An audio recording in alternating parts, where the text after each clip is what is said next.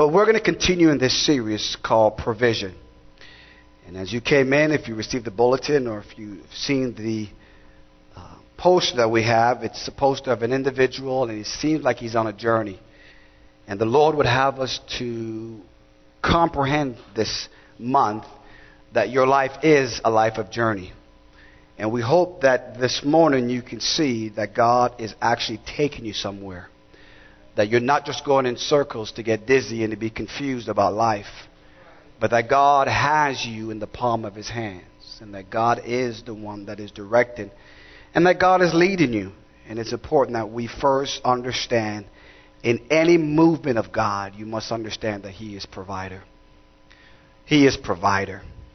He is your provider because God is calling to make some decisions that may seem foolish in the natural realm, but it is trusting God that He is provider.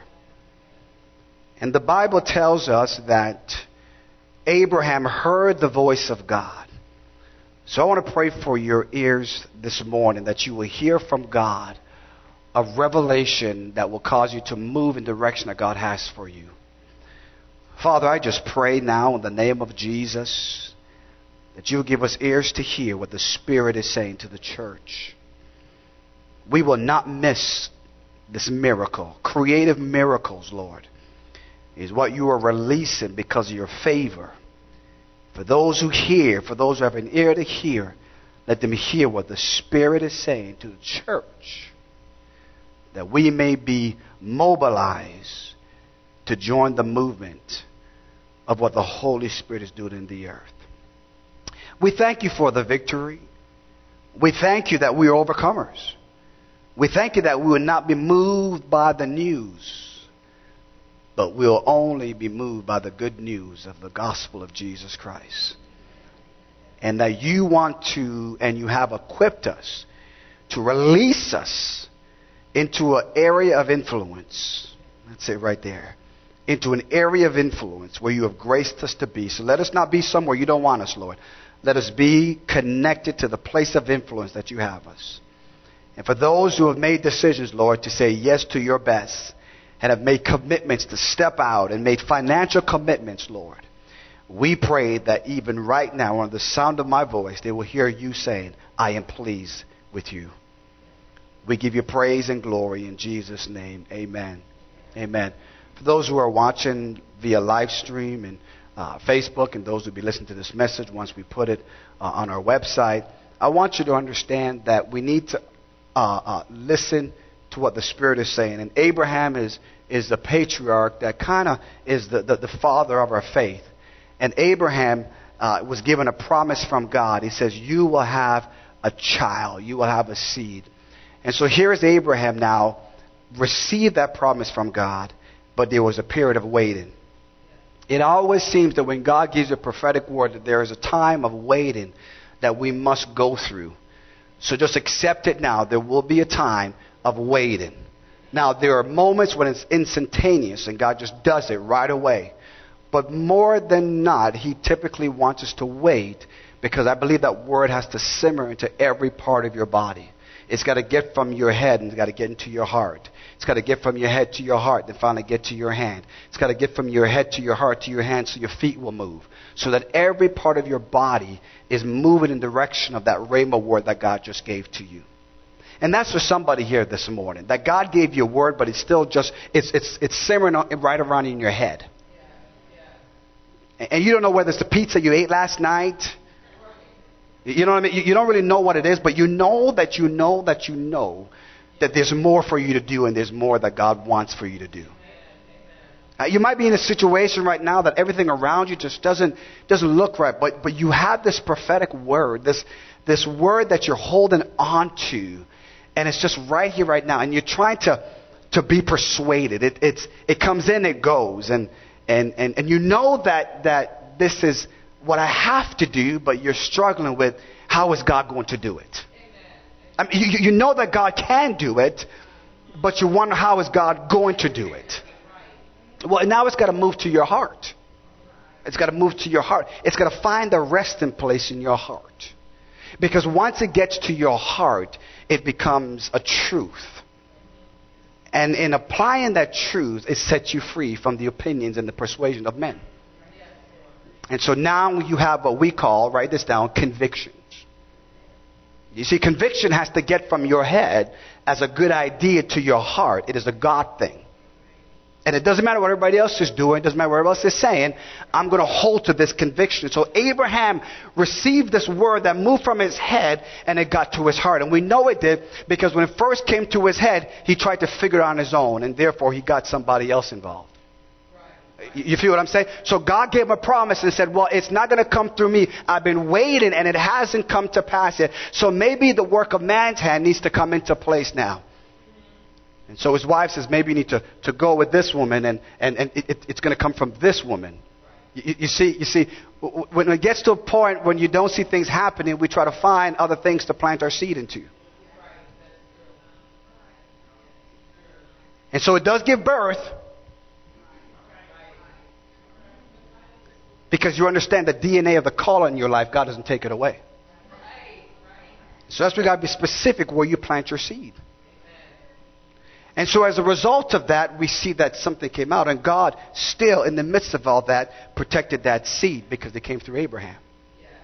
In the midst of a dry and a thirsty place where, where the mother of Ishmael felt there was no hope, here comes the angel of the Lord and says, No, I'm coming to refresh this thing because I understand the seed of Abraham.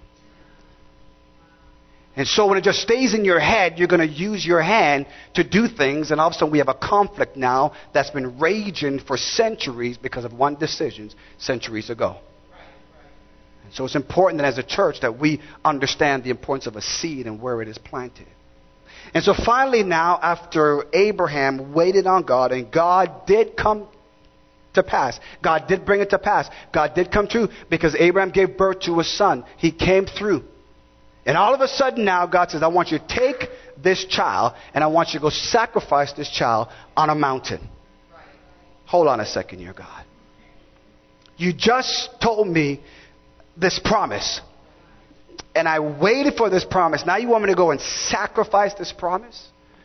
And so here it is now that I don't think Abraham could have told his, his wife, because she would say, oh, ah, no, no, no. No, no, no, we're not doing this. And so here they're on this journey together. And uh, they get to the place, and all of a sudden, the son asks, I see the wood, I see the fire, I see everything, but where is the sacrifice? And Abraham now, because it went from his head to his heart, says, God himself will provide the sacrifice. See, that's where we need to get to. God Himself, and that from that I believe the Apostle Paul, when he wrote to the Philippian church, as we've been as we've been journeying through that, I believe all of that was resonated in the Apostle Paul, that he was reflecting back on the story of Abraham and all of that. And when he heard those words, as he was remembering as a child being taught the Torah, he was being taught the five books of the Bible. They must have told Paul about the story of Abraham and how he became the father of faith and how he says God will provide Himself uh, the sacrifice. The sacrifice. And so here is provision now, and here is, here is Isaac now. In his hands, he's holding the very provision that God has given. He's holding the wood. He's holding all the things in his hands. And he's walking, and, and his father is trusting God. And he finally, you know the story, he gets to the place, and, and all of a sudden now he takes the sword and he pulls up the sword and he's about to kill his son. And then God says, Abraham, now I know. Now I know that my promises went from your head and has gotten to your heart because I'm seeing what your hand's about to do. Before your hand got involved and it created chaos. Now your hand is involved and is causing conviction. And he says, Don't. He says, Now look. And there it was. The ram was stuck in the place of provision. And Abraham says, This place will be Jehovah Jireh, for he will provide. And if you and if I don't have that cemented in our mind and in our heart, we will not understand the process and we'll be frustrated and we'll continue to go in circles and be confused. So this concept of provision, this message of provision is so powerful because God is saying, I have equipped you, church. I have equipped you to do the work of ministry. I've equipped you for your generation. I've equipped you for this time, for this moment, for this season. Can you imagine if every single one of us, under the sound of my voice, would live in a place of total conviction to the promises of God and know that He's provided to bring His promise to pass? What kind of people would we be? What kind of people would we be? Would be so attractive to this world that they would step out of their darkness and says, I'm going to follow these people because they're living a life of conviction. A life of conviction. And so it's important that we understand that. And so all that being said, we want to now take a look at Psalms 23. Psalms 23. As I got home, as I got home last week, fired up and still on cloud nine with that message that God brought about redemption. And the things He showed us in that message. I sat in my chair and I said, Lord, what would you want me to share next week in this provision series? As I sat there, I went through a couple of different scriptures, but then I, I found myself in Psalms 23. Arguably, probably the most popular text in the Bible, definitely in the Old Testament. Psalms 23. It is read at funerals, it is read all over the place, this particular Psalms. Psalms 23. And while David didn't write all of the Psalms, most and probably every commentator believe that this particular Psalm was written by David. Psalms 23. And I sat in my chair and God said, I want you now to teach from Psalms 23. The four things that He showed me is what I want to share with you in our time together. And He says, I want you to share from Psalms 23. And here's what He wants me to do. He said, I said, okay, Lord. And then He reminded me as I was going to get gas on my car, He says, now what date is Sunday going to be? And I said, the 23rd. I don't know about you. And maybe God didn't talk to you that way. But I'm sitting in my chair and I'm thinking about the date. He gives me Psalms 23. I'm going to get fuel. And all of a sudden, see, that's why God will always, God is speaking to you and I. He's speaking, so we need to be listening. And here he says, now what date? I'm like, wow, God. He says the 23rd. I was like, okay. All right. So I'm in my car and I'm driving now, and, and I enjoy sports. I, I, I do. Okay? And all of a sudden, I'm driving in my car, and I first called Meg. I says, Meg, God, can you believe this? The Lord gave me Psalms 23, and it's on the 23rd day of October. That's awesome. That's exciting. I hang up the phone with her. She's like, okay, honey. Oh, okay, sweetheart. I'm like, all right, thanks, babe. Just have to get it out. And so I'm driving now, and all of a sudden, I'm like, 23. And I have this idea of all these athletes, these successful athletes, who wears number 23. And I'm sitting thinking, oh my goodness, Michael Jordan, LeBron James. And I'm like, oh my word. And I'm seeing this thing. I have to call Larry. I said, Larry. hey, I need, I need you to make me a shirt, man, that's going to say 23 and it's going to say Proverbs, uh, sorry, Provision 23 on it. And we're going to make them available. So, because listen, when I got that, that insight from God, it says called Provision 23. You'll never, the way I'm going to reveal Psalms 23 to you, you want to be on this team. And you don't want your last name on there. You want provision on the back of that shirt. Provision 23. And I said, Larry, man, you think we could do it by Sundays? Like, I don't God bless Larry. He's like, eh. well, you know, Pastor Ro, I, I, okay. You know, that's, that's, that's, his answer to me. He's like, oh, okay. Um, I don't think we can do it. Okay, but you know what I mean? But at least I threw it out there. So I'm fired up about this. And I'm like, oh my goodness, Psalms 23, just powerful.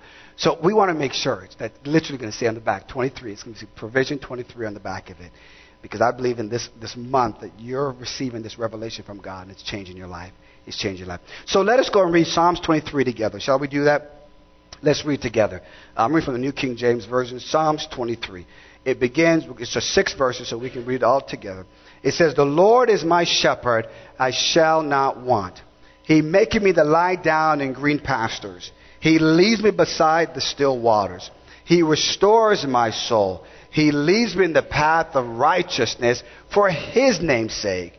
Yea, though I walk through the valley of the shadow of death, I will fear no evil, for you are with me. Your rod and your staff, they comfort me. You prepare a table before me in the presence of my enemies. You anoint my bald head with oil. Come on, my cup runs over. Surely, whew, all. And I will forever. Clap your hands for that Psalms. My goodness. Clap your hands for that Psalms. Now, in my study of this particular Psalms, I have always thought, I've always thought that the entire analogy of this Psalm was about the shepherd. That from the moment it says, The Lord is my shepherd, I shall not want, all the way to when it says, You prepare a table before me in the presence of my enemy, I always thought the entire, the totality of it was about the shepherd. And as I was studying and I was reading, many commentators believe that God then switches from the shepherd who's leading to a gracious host now who is welcoming into the house. So, what I thought was consistent is now we're seeing two different aspects of God. As a shepherd leading his people, but then all of a sudden, somewhere in the journey, oh God, so he begins as a shepherd leading his people, but somewhere in this journey that you're on, he now gets to a place where he now says, Come on in. He's the gracious host that's so gracious and giving. So somehow in this journey, he switches. And the Lord said to me, This is why I want you to preach on this particular Psalms. Because even though I am changing or I transition from a shepherd, now I'm revealing myself, my characteristics as a gracious host. One thing that is consistent, Rohan, about me that you will find in the Psalms is that I'm a provider. Is that provision is there right when you start, and provision is there right when you come into here.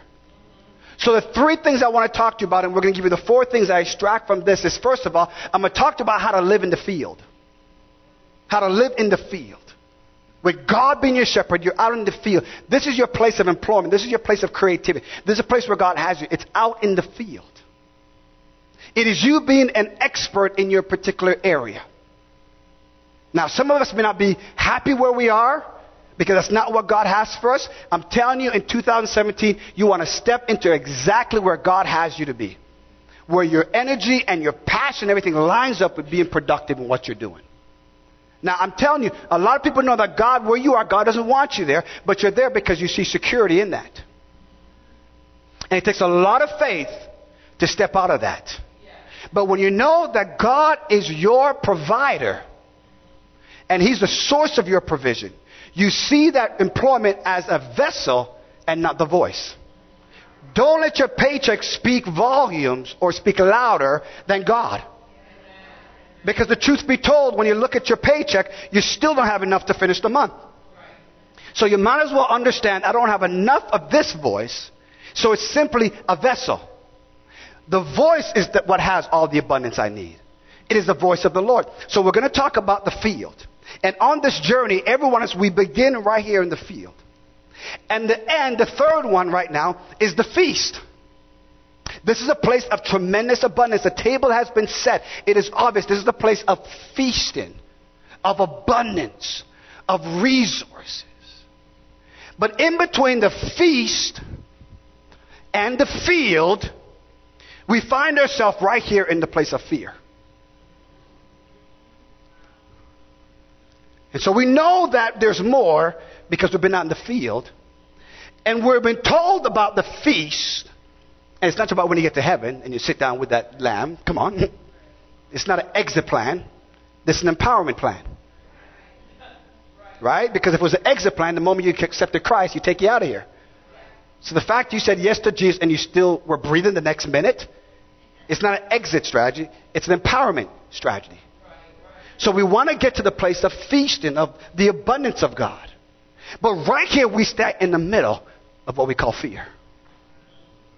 Fear that grips us on this journey. And so Psalms 23 then is a great Psalms to help us to move through this so we can get from here and we can move through here so we can get to here. Okay? So let's deal first of all with the field. Let's deal with the field. And so the first thing we want to look at then in this particular psalm is we want to look at the shepherd and his sheep. We want to look at the shepherd and his sheep. The shepherd and his sheep. And so it says, The Lord is my shepherd, I shall not want. One of the better translations for this is that the Lord is my shepherd, I shall not lack. So my abundance is not in my capability, my abundance is in the shepherd. Because the shepherd is equipped out in the field. He has to be. Because when you are a shepherd, typically the owner is the one that's leading the sheep, but there are times when he delegates that to his children, who has a vested interest in the success of the economy. Because the sheep were the economy. They had to be healthy. And so here it is, we see now that, that it's important then that, that we recognize that the Lord is our shepherd. We don't lack anything. I know that's hard to comprehend sometimes because even in my own life, especially last year, when I'm getting that notice on my door saying, hey, you don't have enough for rent, and I get an eviction notice, an eviction notice coming to me, at that moment, I was looking at my own strength and realized, no, I definitely am lacking something. But when I look at this particular Psalms out in the field, it says, the Lord is my shepherd, I shall not lack. So accepting Jesus then, or accepting God as the shepherd, is a good thing. It now gets me to a place of abundance. I don't see it yet, but it gets me to a place of not seeing it, but I know it's there. Okay? So the Lord is my shepherd. I shall not lack. So, in other words, now, as I looked at my journey throughout my Christian life and the many pastors that I've had, the many pastors God has given to me, and I would look to my pastor now for something, but guess what? The more I looked to him, I found out that there were certain things that they lacked. Not because they weren't loving, not because they weren't compassionate, but because they were humans. They're not God. Right? So it's my starting place, but I have to understand that, that my source is God. He is the shepherd. But he puts me in relationships out in the field. Right? And so, and so what's neat about this, when you look at the scriptures, even though there were times like Abraham, you know, who, who, who, who was the owner and he would be leading the sheep, for the most part, it was delegated by a family member. Family member. And so people wonder, when did David write this particular Psalms? Did he write it at first when he was out in the field, when, when, when uh, uh, the prophet came, the prophet Samuel came, uh, anoint the next king? Is that when David wrote it when he was out in the field? Or was it when David, after a long time of this experience with God, he's now old and he spent a long time with God, did he now write the Psalms at this particular time? And the reason why we can wonder is because David said, I remember when I was young, and now I'm old, but the one consistent thing that I've seen, I've seen some enemies try to take me out. Enemies within and enemies without. I, have seen some ups and downs. I've seen some valleys. So when I was young, I was forsaken. Come on. I was out in the field while the brothers were in the house. And when I got old, I was out here running and doing everything else. But one thing I do know is that I've never seen the righteous forsaken, nor his seed begging bread. Come on. David, in one declaration, killed that spirit of poverty right there. And he says, I may not have a lot, but one thing I do is I'm not lacking anything. So don't confuse the difference with not having stuff and having the source. Because when you have the stuff, it can run out, but when you got the source, you got a perpetual supply. And that's what David says. says, when I was young, out in the field, with nobody else around, I was equipped to take care of my daddy's sheep. Come on. Mm-hmm. I was equipped. I had provision. I had provision for, for this assignment. I wasn't sent out with this assignment without having provision. Listen to me. God has called you. Yes, He's called you with an assignment and He's provided for you whatever you need. If that assignment is a relationship, He's provided what you need in that relationship. Huh? He's provided. And so when, I was talking to a, friend at work, and, and they were talking about relationship, and I said, "Hey, I'm a relationship coach, and I just I enjoy doing that." And I did my thing about how I talk about the purpose of marriage, and I'm taking them around and everything like that. And I was and I was talking. He's like, "Oh my goodness, that's awesome." I said, "Yeah." I said, "Let me tell you the three things for success, successful marriage. Three things that God has given to you. First of all, you got to know the scriptures. You got to know the scriptures. You got to know the Bible. Any relationship that's not based on the Bible will never work." It'll never work. I don't care how cute it is, it'll never work. I don't care how fine she is like a fox. It's never going to work. Huh? Foxy Loxy, it doesn't work. If there's no scripture connected to it, it will never work. Eventually you will see. And so it begins first with the scriptures. What does God say about it? Because, because He's my shepherd, I don't lack anything. So I'm not coming to this relationship because I'm empty and I need you to fill something for me. I'm already full because God is my source. So I step in this relationship to see God. Because I read it in the scripture, I want to now see it. Come on. Huh? So the question what is in your hands? Do you have the scriptures in your hands? And so the second thing I told her, I said, so it's the scripture. The second thing is you have to understand the science ladies are they're weird. I mean, they are high maintenance. Come on, somebody. Come on, man. I'm supposed to assume what you're thinking. Huh? Yes, amen. Amen. It's it's like Meggon. I said, Did you hear me? I said, I didn't hear a word you said. So we're different. So I've got to understand the science behind God's creation. That means I got to study her, and she's got to study me. I got to become a student of relationship then.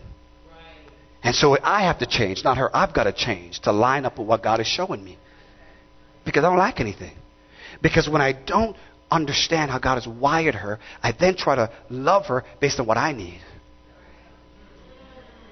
And I'm putting things on her that she possibly can't do because she's not the source of my fulfillment. Love you, babe, but she's not the source. Right? And so I've got to understand the science of it. Your personality. How do you think? You're quiet. Okay. All that stuff that goes with it. It's a lot of work. It's a lot. I, I said, baby, you're high maintenance. And that's a good thing. I mean, you keep me busy. And that's a good thing. Because the men, I got to work, right? I got to work. And the third thing is this is the skills that are necessary to have a healthy relationship. There are skills involved. Communication doesn't happen because I talk. That's called conversation. Huh? You can, you can come with a dog. Come on, doesn't mean getting fulfillment. Right? as much as we love animals and they're great, everything like that. But we're talking about human relationship now, right? So I have to have the skills necessary, and those things take work, and that throughout the, my entire life. And so David now recognizes, he says, "Hey, listen, when I was young, when I was young, I've never seen the righteous forsaken, and now when I'm old, I've never seen the righteous forsaken, right? Or the seed begging bread." And so here it is now that this relationship that I'm in, it takes work. It takes work. Does that make sense? It takes work. But he has me out in the field. He has me out here. Why? Because he's given me an assignment. He's given, he's given you an assignment. There's an assignment that he's given to every single one of us, and we have to steward that assignment. And so therefore we're here. We're out in the field. And here's the thing though. Here's the thing. We're out in the field and we think we're alone, but God says, no, you're not alone. You're not alone. I've sent a prophetic word to come your way. So remain faithful out in the field. A prophetic word is coming. God has to line everything up. So while you're out in the field, what you should be doing, God, thank you, you're my shepherd. I don't like anything. I'm out in this field, but I don't like anything. There might be nothing around me, but I am equipped for this assignment. Why? Because my father told me, go take care of those sheep. I'll remain faithful to this assignment in the provision of God before I can get to the feast. I've, I've got to stay here. I've got to stay here. And so while I'm here, while I'm here, I am waiting on God. I'm waiting on God. We've been looking to the life of Joseph, and we've been studying Joseph. And it's interesting because in Psalms 80, verse 1, listen to what Psalms 80, verse 1 says. It says, Give ear, give ear, O shepherd of Israel, you who led Joseph like a flock. You are enthroned upon the cherubim, shine forth. So hear all of this with Joseph. When his father says, Hey, Joseph, go into the fields and see how your brothers are doing. I believe that's a prophetic word for the church. That the 12 sons of Jacob represents the nation of Israel. And he's saying, go see how the nation, go see how the church is doing in the field. Oh. See how my sons and those I've gifted with enough, given them delegated authority and responsibility. Joseph, the favored one, the increase. Increase is coming. To see how you're doing. And so here it is now that God wants to reveal the heart of this nation by bringing favor into the place. You will always tell what's in your heart when favor comes up and if it's not on you. Because jealousy then starts to rise up. Because how come I'm not favored? Not recognize that God has packaged something inside of that individual for you. And if we understand relationship, we'll get the very thing we need. Why? Because you said yes to what God told you to do, and God said, I'm not going to leave you. I'm going to bring provision for you. So when that relationship comes, right? When that relationships come, because you're in the scripture, because you know the science, because you know the skill, you won't be deceived. And you can recognize when something's coming. You can recognize. He says, Oh, look at God. I've been out here in the field and look at God. God is bringing provision for me because He's never going to leave me. He's bringing provision. He's bringing provision. And every time I'm doing this, I'm just seeing the Spirit realm that God is pulling some of you closer. He's just pulling some of you closer. I'm bringing provision for this city. I'm bringing provision for Marion. I'm bringing provision for Delaware. I'm bringing provision. I'm bringing provision, saith God. Here is Joseph now. He goes out and he says, Have you seen my brothers? And I believe it's a prophetic word that God is saying. We're never going to unify just because we have a date on the calendar. Let's just call a meeting. We unify when our hearts come together with our assignment from God. And we can recognize and say, God has an assignment for us out in the field. Out in the field. Out in the field. Help me, Holy Spirit, to bring this. And here he is now. Here he is. He tells him, I want you to go. Go into the field, Joseph. Why? Because we see here that God was shepherding Joseph. It wasn't necessarily Jacob. Jacob was the vessel, but God was the one that was with Joseph. And he was the one with David. And he's the one with you. He's the one with you. He's pastoring you. Yes, he is. God is pastor. Out in the fields, he's pastor because he then goes in, in, in John chapter 10. He says, Jesus comes and says, I'm the good shepherd. In John chapter 10, he says, I'm the good shepherd.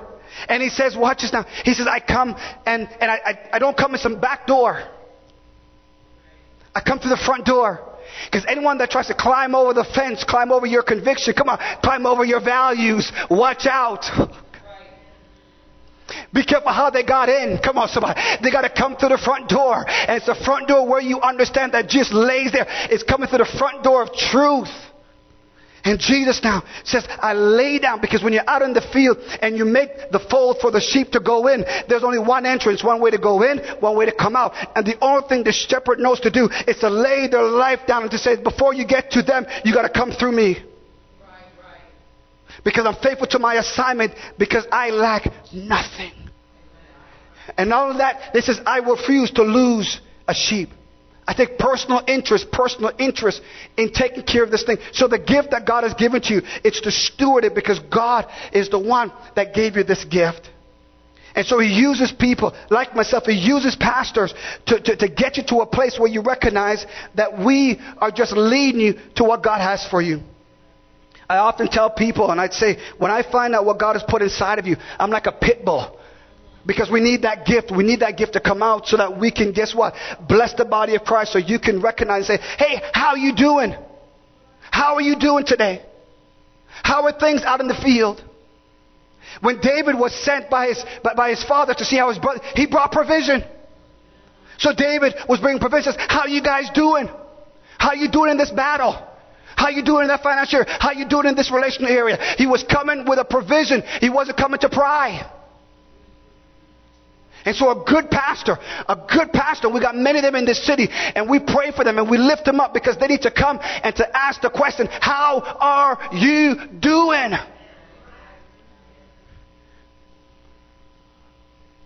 It's important that as a pastor, that we live a life that we're, Peter says, don't do it out of, out of compulsion. Don't, don't do it out of manipulation that, that you must, as a pastor, find out how you're doing. Because you answer to the chief shepherd. And it's critical, it's important. And I believe in these last days, we have to pray for pastors to rise up, to stand up in these last days, and to have a backbone, to have spine, and to come out into the field and says, how you doing? And come with the gifts that God has given to them, and release that gift into your life so you walk in the power and in the authority and in the delegation of the Holy Spirit. Yes, that's what it is. Because some of you made some great decisions that you believe that you heard from God about making these choices. So when you walk into this house, I've got to make sure I bring a Rhema word every single time. Because I, in my limitation, can't find out what's going on every single one of you.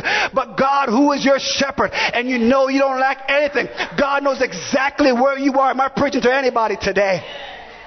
Yes, you're not alone. You're not alone. The shepherd and his sheep. And he says, My sheep hears my voice. They, they know my voice. And a stranger, they will not answer. Huh? gotta be careful. Don't, don't talk to every stranger. Come on. Huh? You gotta be careful who you're talking to because they try to talk you out of your promise. Hmm? Talk you out of your purpose. God doesn't do that anymore nowadays. Come on. Didn't work for me. Why is it going to work for you? You're seriously trusting God? He's the one that did this. He's the one that did that. And they're living out of guilt and not living out of grace. And they're funding this guilt account as opposed to funding this grace account. I look over my life and we don't deserve this at all. We don't deserve this at all. It's simply the grace of God. It is God's grace upon my life that the honor and the ability to stand before you every Sunday and to be able to minister, it's the grace of God. This is not because of my own ability, my comprehension ability. Come on, no way. It is simply the grace of God, and I want to stay in that grace. I stay in that grace. So it says, The Lord is my shepherd, I shall not want. So there's nothing you lack. So now when you pursue relationships, you not pursue them out of lack. You're pursuing them because you want to hear the voice of God. He says, My sheep knows my voice. They know my voice. And I go out before them and they come in and they follow me because they know my voice. They know my voice. Moses now, when he was uh, being transferred from his place of leadership, um, he says, God, you need to raise up somebody to lead these people in Numbers 27, verse 15 to 17. He says, So someone may go out before them and come before them, who may lead them out and bring them in, that this congregation of the Lord, he says in Numbers 27, they may not be like sheep without a shepherd. We need relationships. I hope you're getting that point. We need relationships. So, what did the shepherd have? What is it that the shepherd had that equipped him? So here is David now. He's out, and, and, and uh, Samuel comes. He's, he's about to, to anoint the next king. He's been told by God. And here is Samuel on the way with the oil. Here is Samuel on the way with the oil. Thou anoints my head with oil. So here's Samuel now. Comes with the oil. And he comes to the house. And he says, God has sent me here to anoint the next king. And he says, um, okay. So they bring the brothers, and they, they line up the brothers, and, and the oil wouldn't even leave the horn that it was in. It wasn't like that. It was this animal thing. It was made out, and they would, and they knew if it was God because what it required was the breaking of the seal, and it would come, and there was evidence that this person was anointed of God. It was that important. It wasn't like we just, you know, dab on somebody. I mean, it was literally the whole on them place of consecration and authority and acceptance of God. And so here he comes, and the oil wouldn't move. The oil wouldn't move. And then the prophet said, I know I heard from God. I know I heard God's voice. Do you have another son? In other words, I'm going to stay right here until you give birth to another child. That's how convinced I am that I heard from God. I'll wait the nine months. Go get busy. Come on. Because I'll wait the nine months because I know I heard from God. And I'm not, I'm not afraid of waiting. because He's in the waiting. Huh? And so he says, go ahead. And so he says, well, there is one more. Someone say, I'm that one more. Come on, gather place. There, there's still one more. Say, I'm that one more. But he's not in the house. He's out in the field. I sent him on an assignment, and he's so faithful to that assignment that he's out there. And we know that David, when he was out there, was equipped because he tells the story of the battle of Goliath. He tells his brothers what he was doing when he's out in the field. He wasn't just wasting time, he was doing God's work. He says, a, a lion tried to come and take the economy from us. because it wasn't just about me, it was about us. And I saw that lion and I took care of that joker.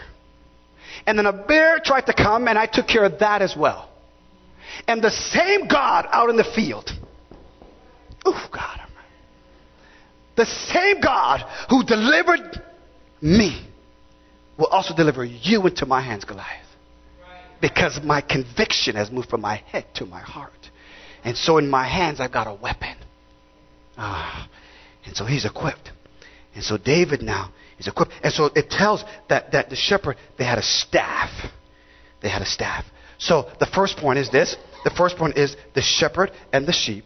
The second point is this. We're going to get to the scenery and your soul. The scenery and your soul.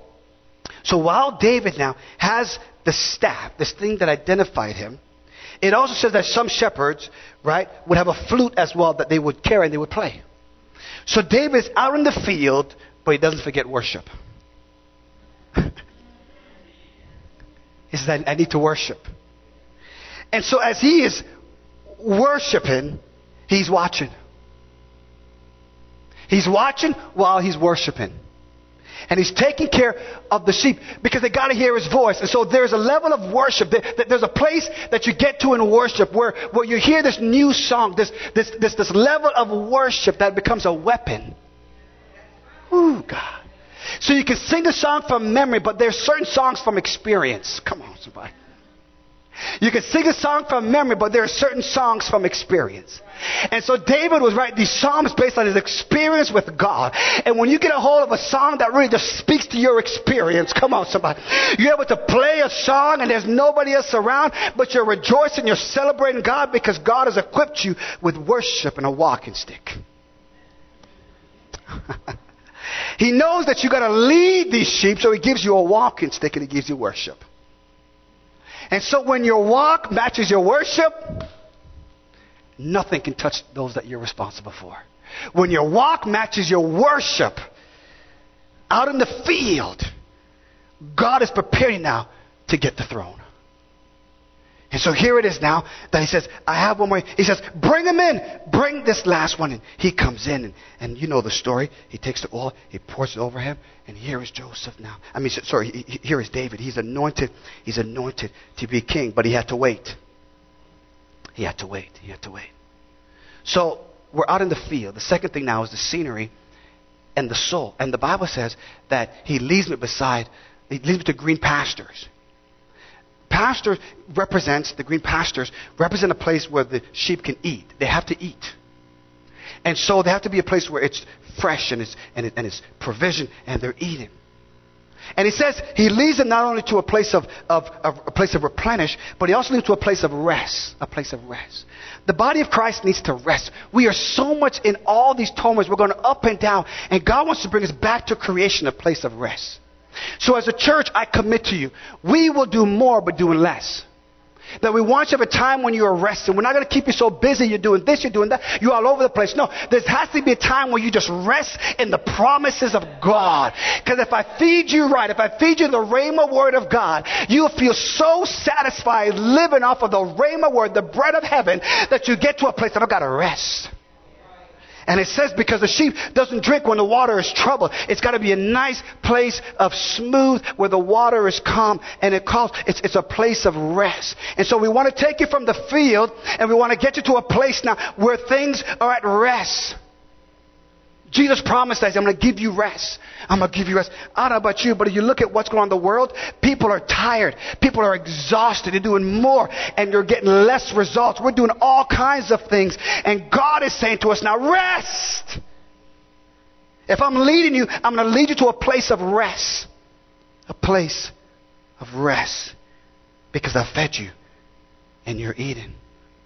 And so in this place now of rest, they they eat from the green pastures and they, and they find rest. And the shepherd now says, Okay, we got to go. Because I can't, I'm not staying in the field. I've, I've got to get to the feast.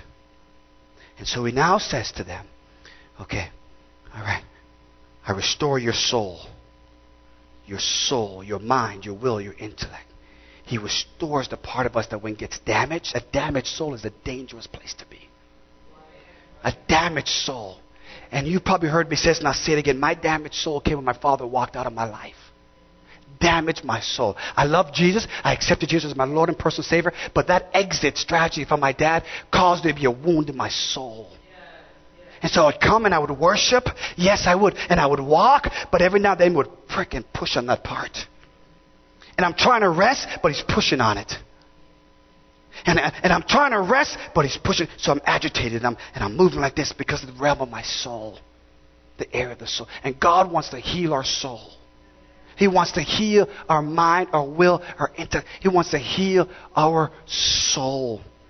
And he does that because he breathed into man, and what the Bible say? He became a living soul. So God wants to restore your soul by breathing his spirit. So when you're at this place now, receive the rhema, the wind of God that just speaks to you and it restores your soul. Why? Because God is your provider. It's God that led you to this place. Why? Not to remind you of the past, but to restore you. But to restore you. How many are at a place of rest right now? I want to ask that question. How many are at a place of rest? Come on. You're at a place of rest. You just know, God, I'm trusting you. I know everything's not okay, but I'm at a place of rest. Yes, rest in the promises of God. Rest. My finances are in trouble. Get to the place of rest. My children, get to the place of rest. My work, get to the place of rest. Get to the place of rest because the shepherd is leading. And I think I heard Jesus Come unto me, all ye that labor and are heavy, and I will give you rest. says, Come unto me. Come unto me. Eat from my word, I'm going to give you rest. And so here it is now. The one thing that So we got to the field. I'm hurrying. And here it is now. We get to the place of where we call the shadow of death. The shepherd now he knows just to get to the feast, right? And so AJ, he knows that that's the destination. And the sheep has to trust him. Why don't you go around? nope. I got to go through the valley. Why don't you go above? I got to go through the valley. And in life as a believer, you will have valley experiences. You will have valley experiences. And here's what it is. He says, he goes on, he leads me in the path of righteousness for his name's sake. Yea, though I walk through the valley. That's the difference. I walk through the valley. I don't get to the valley of the shadow of death and I stay there. Uh-uh. You walk through the valley because you know where you're going. And the shepherd, he's the one that's leading. He's like, come on, let's go, let's go. And now is when the equipment, it's now the provision that is so important. Yes, when he was out in the field, it was important to be equipped, but now he has to use the equipment that God has provided for him. Why? For the safety of the sheep. Because in the valley, it's in the valley where the prey hides out. It's in the valley where there are steep rocks. It's in the valley. It's in the valley where there are obstacles and there are things that are trying to hinder us. It's in the valley. And so what happens sometimes is that there's a sheep who wanders off and it gets caught someplace because it wandered off from the shepherd. And guess what happened? In the staff, the staff that the shepherd had, it was the shepherd's hook and it would go like this. And the purpose of that was so it would an extension of the shepherd's heart. Oh God, I can't reach that place in my natural ability. So I'll take what God gave to me. And it'll be an extension of my heart and my hand. Come on. What is in his hands? It's a staff. And I know there are times when you're going through the valley, you're going to wander out. But I can't leave you there because I promised my father, every one of you will make it home. And so I can't leave you there. I don't care what you did. I got to come get you. I don't care where you went. I got to come get you because the staff is an extension of my heart. I can't reach you. I can't just reach you by clapping my hands. Come on, you can do it. I can't just reach you by saying, come on, you can do it. No, no. I've got to get what God gave me. And He gave me a staff. And on the top of the staff, there was a hook. And if I can just reach to that place where you're stuck, and I can just get a hold of you, is the shepherd's heart that is an extension of his hands. And he said, I got you. And you're fussing and you're moving. But the shepherd won't leave you alone, baby. I'm extending my staff. And I'm pulling you to me. And I'm pulling you to me. And I'm pulling you to me. And I'm saying, come back. Come back. Because we're going to make it to the feast. Come back. We will not sit down till you are sitting with us. And this October, Pastor Appreciation Month, I pray for every pastor on the side of my voice. Extend your staff. Religion will cause you to forsake your staff. Because the staff was the thing that identified a shepherd. Was if he had a staff in his hands. And what we have done is we've dropped the staff. But he's saying now, pick it up. I don't know about you, but I thank God I had a pastor one day who rescued me, who went and stretched out his staff and says, I know you're in a hard place, Rohan, and I know you're in a place that he's trying to get you. I see him come, but I'm going to grit, I'm going to stretch out my staff, and I'm going to pull you in. And there's no relationship like a shepherd to a sheep. There's no relationship like that. You came for me? Yes, I did. You didn't leave me? I can't leave you. I can't leave you. Not when I'm equipped. I can't leave you. No, no, no, no, no. I'm going to stay in this thing together and we will get to the feast. We, I know the direction. I know you took a detour, but I know the direction and I'm going to come after you. Stretch out your hand and rescue. So we see in the staff three things. We see that. We see first, we see first the comfort. The comfort knowing that the shepherd will never leave you, that he's equipped to reach in those hard places. But the staff also becomes a place of knowing your condition. Because you got injured in that, right? That fall really injured you.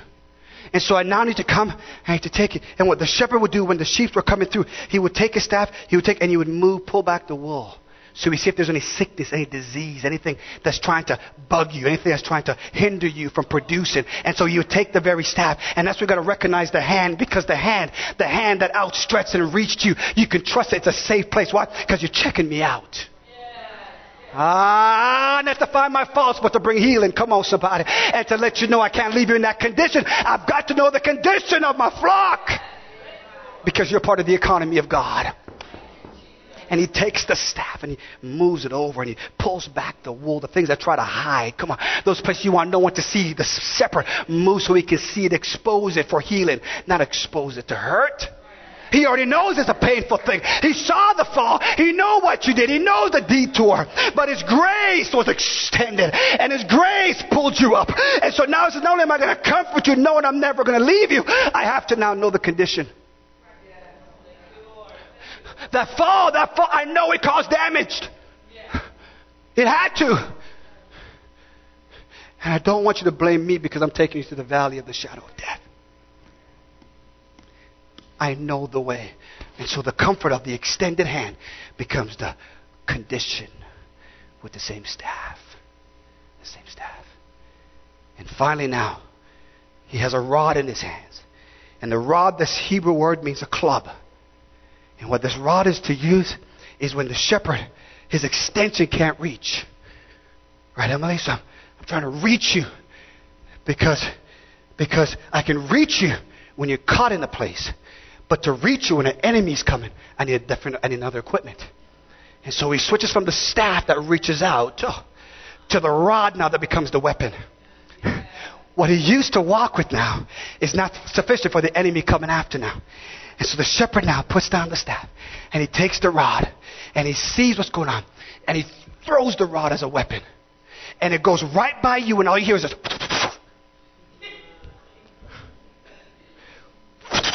So what was in his hands, he now releases it. And it goes like this. And it goes right by you. Boom. It's called correction. And what happens now is you get afraid. Whoa. But what you didn't see in the spirit world was that demon trying to detour you and kill you. And so because I'm the shepherd, I see what's ahead. And I have to throw because I couldn't reach it. Because grace says I've got to prevent you from getting hurt. So I can't reach you this way. I have to get a club that can go the distance. Come on, somebody. And so correction takes you to the distance because you got to get to your destiny. And I take the rod now and I know they're going to get confused because one moment I'm reaching them in comfort. Another moment I'm knowing their condition. But now I got to bring correction. And I know they're going to get confused. But I've got to prevent them from getting killed by this animal. And so I've got got to take what's in my hand. And as painful as it is, I have to be very strategic in my correction, like a surgeon. And I release the rod. And it kills that lion, that animal that's trying to eat you up. And it's not till after I walk by you when I pick it up, you see, oh my goodness, I didn't know that thing was about to kill me.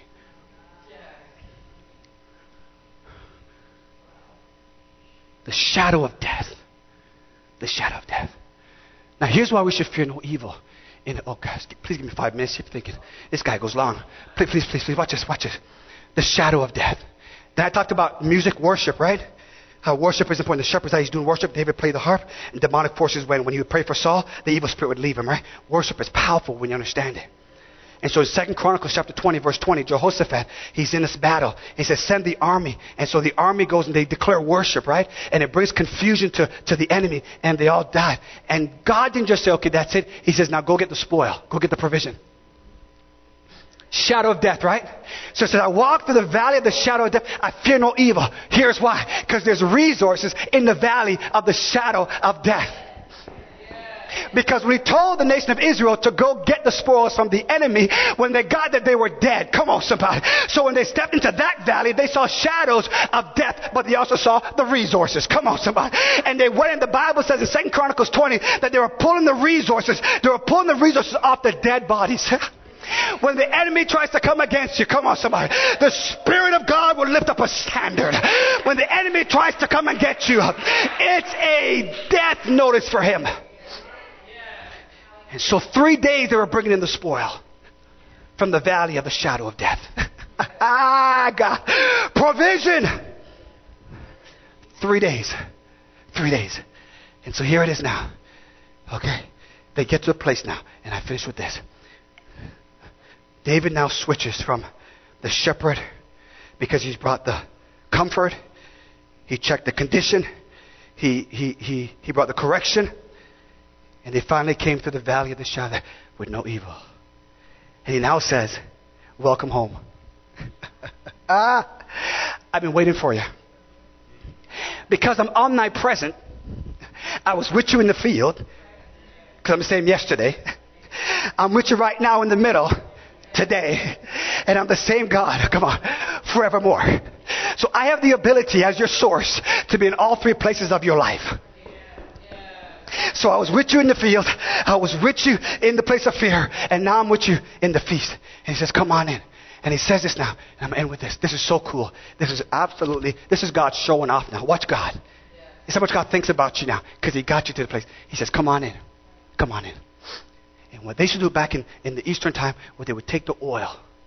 Huh? And they would pour it over you. It was a way of welcoming a guest that would come into your home. They would pour the oil over them. Just like David, when he was anointed, you come to the guest, he goes, Oh, yeah, you're anointed. And he pours it over them. And he now says, Thou preparest a table in the presence of my enemies.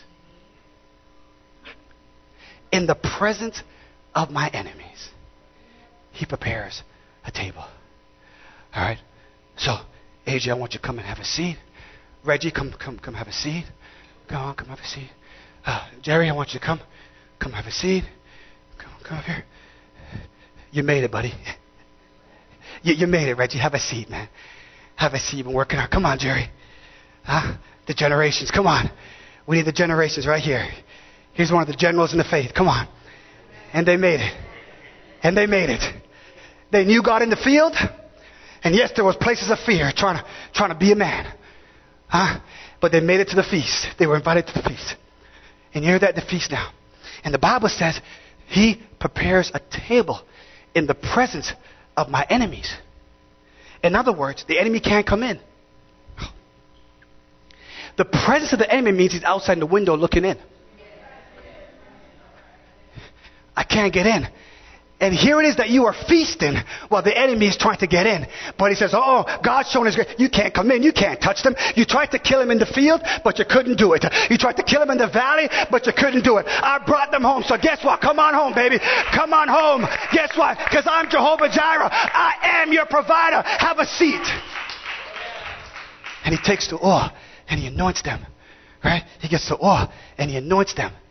He says, I anoint you with your gifts, and I anoint you with your gifts, and I anoint you with gifts because you can't stay here forever. You're supposed to feast and go back in the field. But I want to let you know, come on, that you're stronger now than when you first started back over here. Come on, because I was with you through the entire process now, and so I want you to enjoy the feast because you're gonna go back out to the field again, even stronger, more bold, more brave. Come on, somebody, take territory, be my witness, be my man that I've called you to be. He says, have a seat, but let's feast for a little bit. Let's feast for a little bit. And this is what we need to see. This is what we need to see. Jacob said to Joseph, Go see how the church is doing. Are they sitting at the table enjoying their feast? My last point is this. Men, and we're going to talk about this next Sunday. It's a great segue. Thank you, Holy Ghost. It pays this to the Holy Ghost. David now got to a place of the feast, but he remembered his friend, Jonathan. Oh, God. I remember that relationship God provided for me to keep me because God called me. Jonathan took off his coat and says, You're going to be the next one. You're going to be the next one. Jonathan, who was next in line because his father was king, takes off his robe and puts it on them. And what I want to do is I want to take what God has clothed me and I want to put it on you, Reggie. I want to put it on you, Jerry. I want to put it on you, AJ. Right? Because now you're at the table. And then David says now, oh, I got to go. David says this. At the feast, someone's missing. Did Jonathan have another child? Come on. Ooh. And they said, What? Not him. Not the one that that's lame. Oh God. He can't come to the feast. David said, I'm the one in charge. And it's in my table. And in the presence of my enemy, God protected me. Go call that boy. And here was a boy that was dropped because they were running from the enemy. And the nurse nurseman fell. And now he's lame. He's lame. And David now is saying, the church knows that there are lame men out there that we have to go get. Oh. Mama's boys who were running and fell. He now says, get them and bring them to the feast. They can't walk, but you can walk for them. Come on, come on. I hear you. I'm coming. Come on. I've never walked before, but I'm walking for you. I've got a staff. And I'm bringing it to the feast. And I'm bringing it to the feast. And he brings Jonathan's son to the feast. And what the table is, my third point is this the seat of success. Oh, God. That while he was lame and out there, they thought he was a failure. But when someone brought him to the feast, he took the seat of success. Come on, somebody. That here he was amongst men, amongst David's troops, amongst David's warriors who were anointed. And he comes now and they put him down and he has his lameness, but the table covers his lameness. They couldn't see the very thing that they were. And so at the table, they're all seated at the table, and the lameness is hidden. And so we have men. We have men. I want to pray for our men. Can I do that? Huh? The seat of success, man. The seat of success. This is where you belong. Feasted at your father's table. Feasted at your father's table because Joseph is coming saying, How's it going, man? And at the table, you're now plotting to destroy your brother, you're plotting how to destroy the enemy. Because you're going back out into the field. Every head bowed, every eyes closed. Every head bowed, every eyes closed. Every male in this place Thank you, Holy Ghost. God has equipped you, John. God has equipped you. He has equipped you, Patrick. God has equipped you, Philip. He's equipped you, men, for the assignment. He's equipped you. He's equipped you. He's equipped you for the assignment. You need to get to the feast. The men are waiting for you to get to the seat of success. So when you put the jersey on, it doesn't say your last name. The jersey wears not showing off your name. He leads me the path of righteousness for his name's sake. Provision number 23. Provision 23. Provision 23. Where am I, man? At? Come on, come on, man. I need for you to leave that seat and come to the seat of success. There's room at this table. I want you to come and get a seat at the table. Come on, you got to come and get a seat at the table. Every single male here who wants to be bold, who wants to be brave, come get a seat. Come on, come get a seat. Come get a seat. Grab a chair. Grab a chair. Come on, Pastor, get a seat. Get a seat. Get a seat. Get a seat. The seat of success. Come on, come on, Tim. Come on, come on. Hallelujah. Come on. Come on, Philip. We need you, man. Come on. Come on, come on, come on, come on. Get a seat. Hallelujah. Hallelujah. Hallelujah. Hallelujah, man of God. Hallelujah. Joseph, go see how your brothers are doing. Joseph, I'm coming, brothers. I'm coming with favor. I'm coming. You're feasting at the table.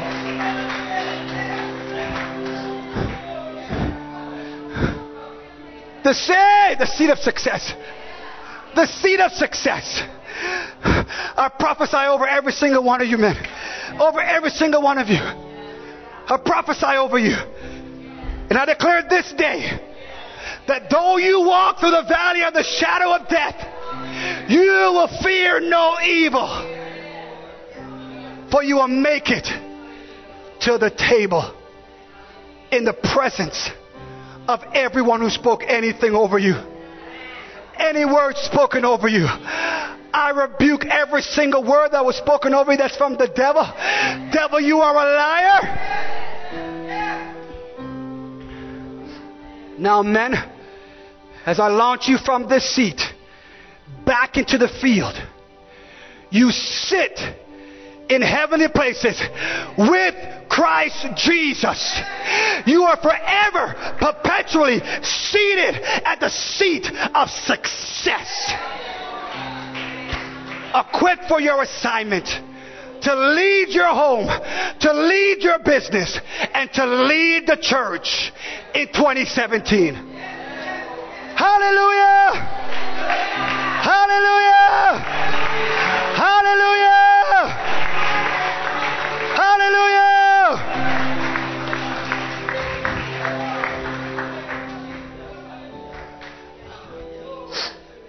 Oh, come on, man. Come on, come on, come on, come on. Your lameness has been hidden. Come on. You notice that it's a circle. Huh? It's a circle. It's a circle. It's a circle. It's a circle. It's a circle. And when the enemy tries to get in, you lock arms and you block him from coming in. Because I am my brother's keeper. And when he tries to come in, you push him back. He says, You will not mess up this feast of festivities. You will not get into my brother. No, you got to come through me. You got to come through me. You got to come through me. Man, I call you blessed and favored of God. Church, thank you for allowing me to go over time. I appreciate it, but this is what God wanted to do. This is the dream team.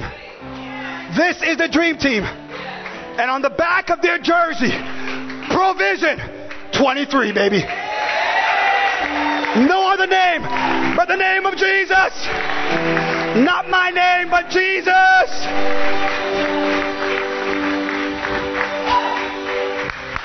Success. Ladies, prophesy success. Success in every area of your life. Every area of your life. Success. Going in, coming out. Hallelujah. In the city, in the field. Success.